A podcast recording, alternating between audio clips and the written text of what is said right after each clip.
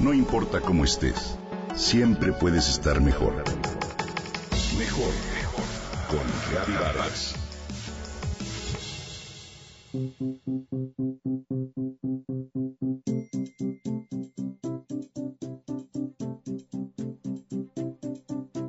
¿Cuántas veces vemos en las redes sociales que nos quejamos de injusticia, irresponsabilidad, egoísmo, deslealtad?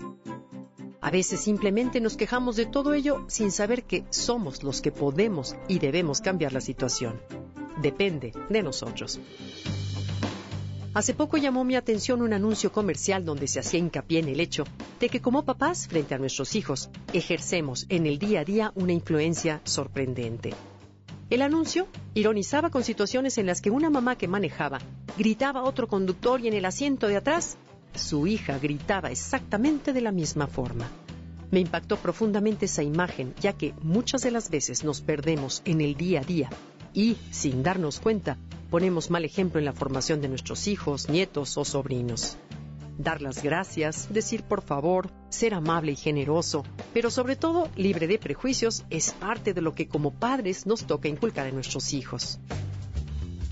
Desafortunadamente hoy en día algunos padres asumen que este proceso de formación de valores depende de la escuela, lo cual redunda en un craso error. Los valores se enseñan en la familia y se refuerzan después en el ámbito institucional. Si en la escuela se hace énfasis en educar en valores, pero estos no están presentes en su casa, de nada sirve el esfuerzo formativo. Es en la familia donde se establecen las primeras relaciones personales y éstas entrañan sentimientos, afectos e intereses que por lo general se basan en el respeto y en el amor.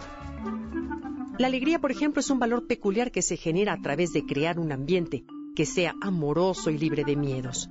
Pero si en casa hay un adulto huraño, grosero y agresivo, el niño vivirá en un ambiente de temor e incertidumbre y se convertirá en una persona introvertida, apática e indiferente. Somos espejo de nuestros hijos y por ello es nuestro papel fomentar valores como la generosidad o el acto desinteresado de dar a otros el respeto como consideración hacia las demás personas, tolerancia como base fundamental de nuestra sociedad y el hecho de aprender a vivir con lo diferente y no entrar en conflicto.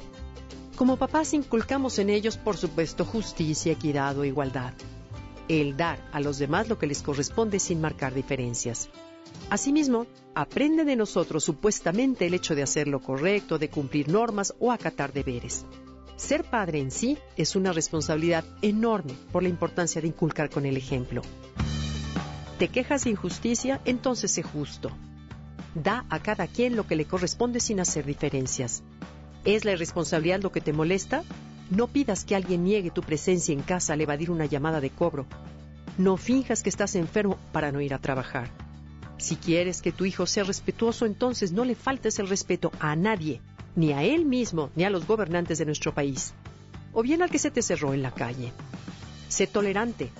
¿Te quejas del egoísmo de la gente? Te invito a que practiques la generosidad a que te comprometas con una causa, la que quieras, a que involucres a tu hijo, a tu familia, a que marques la diferencia. Seamos un espejo claro para nuestros hijos y no enviemos mensajes incoherentes porque esto nos llevará a ser mejores como sociedad, como país y como planeta.